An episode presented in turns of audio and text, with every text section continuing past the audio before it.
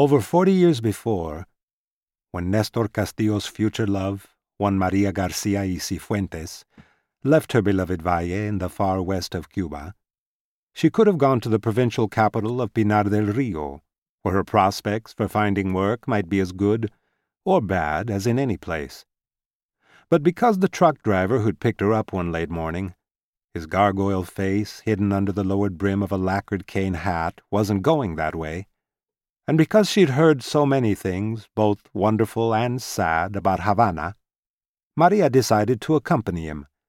That cab stinking to high heaven from the animals in the back, and from the thousands of hours he must have driven that truck with its loud diesel engine and manure-stained floor without a proper cleaning. He couldn't have been more simpatico, and at first he seemed to take pains not to stare at her glorious figure, though he couldn't help but smile at the way her youthful beauty certainly cheered things up. Okay, he was missing half his teeth, looked like he swallowed shadows when he opened his mouth, and had a bulbous, knobbed face, the sort of ugly man, somewhere in his forties or fifties, she couldn't tell, who could never have been good-looking, even as a boy. Once he got around to tipping up his brim, however, she could see that his eyes were spilling over with kindness, and despite his filthy fingernails, she liked him for the thin crucifix he wore around his neck, a sure sign, in her opinion, that he had to be a good fellow, un hombre decente. Heading northeast along dirt roads, the Cuban countryside with its stretches of farms and pastures dense forests and flatlands gradually rising. They brought up clouds of red dust.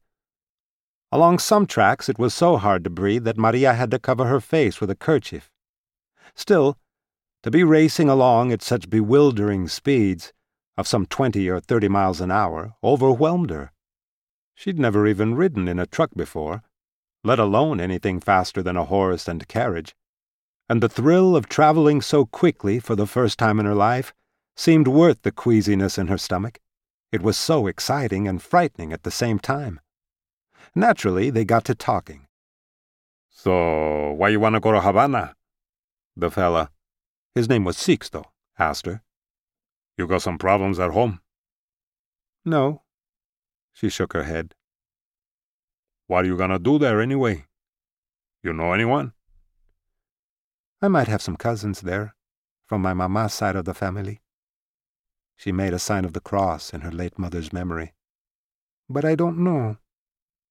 I think they live in a place called Los Humos. Have you heard of it? Los Humos? He considered the matter. No. But then there are so many hole-in-the-wall neighborhoods in that city. I'm sure there'll be somebody to show you how to find it. Then, picking at a tooth with his pinky, You have any work? A job? No, senor. Not yet. What are you going to do then? She shrugged. I know how to sew, she told him, and how to roll tobacco. My papito taught me. He nodded, scratched his chin. She was looking at herself in the rearview mirror, off which dangled a rosary. As she did, he couldn't resist asking her, Well, how old are you anyway, mi vida? Seventeen. Seventeen?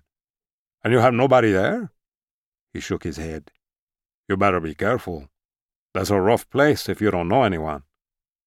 That worried her. Travelers coming through her valle sometimes called it a city of liars and criminals, a people who take advantage. Still, she preferred to think what her papito once told her about Havana where he'd lived for a time back in the 1920s when he was a traveling musician. Claimed it was as beautiful as any town he'd ever seen, with lovely parks and ornate stone buildings that would make her eyes pop out of her head. He would have stayed there if anybody had cared about the kind of country music his trio played. Performing in those sidewalk cafes and for the tourists in the hotels was hard enough. But once that terrible thing happened, not just when sugar prices collapsed, but when the Depression came along, and not even the American tourists showed up as much as they used to. There had been no point to his staying there. And so it was back to the Guajiro's life for him,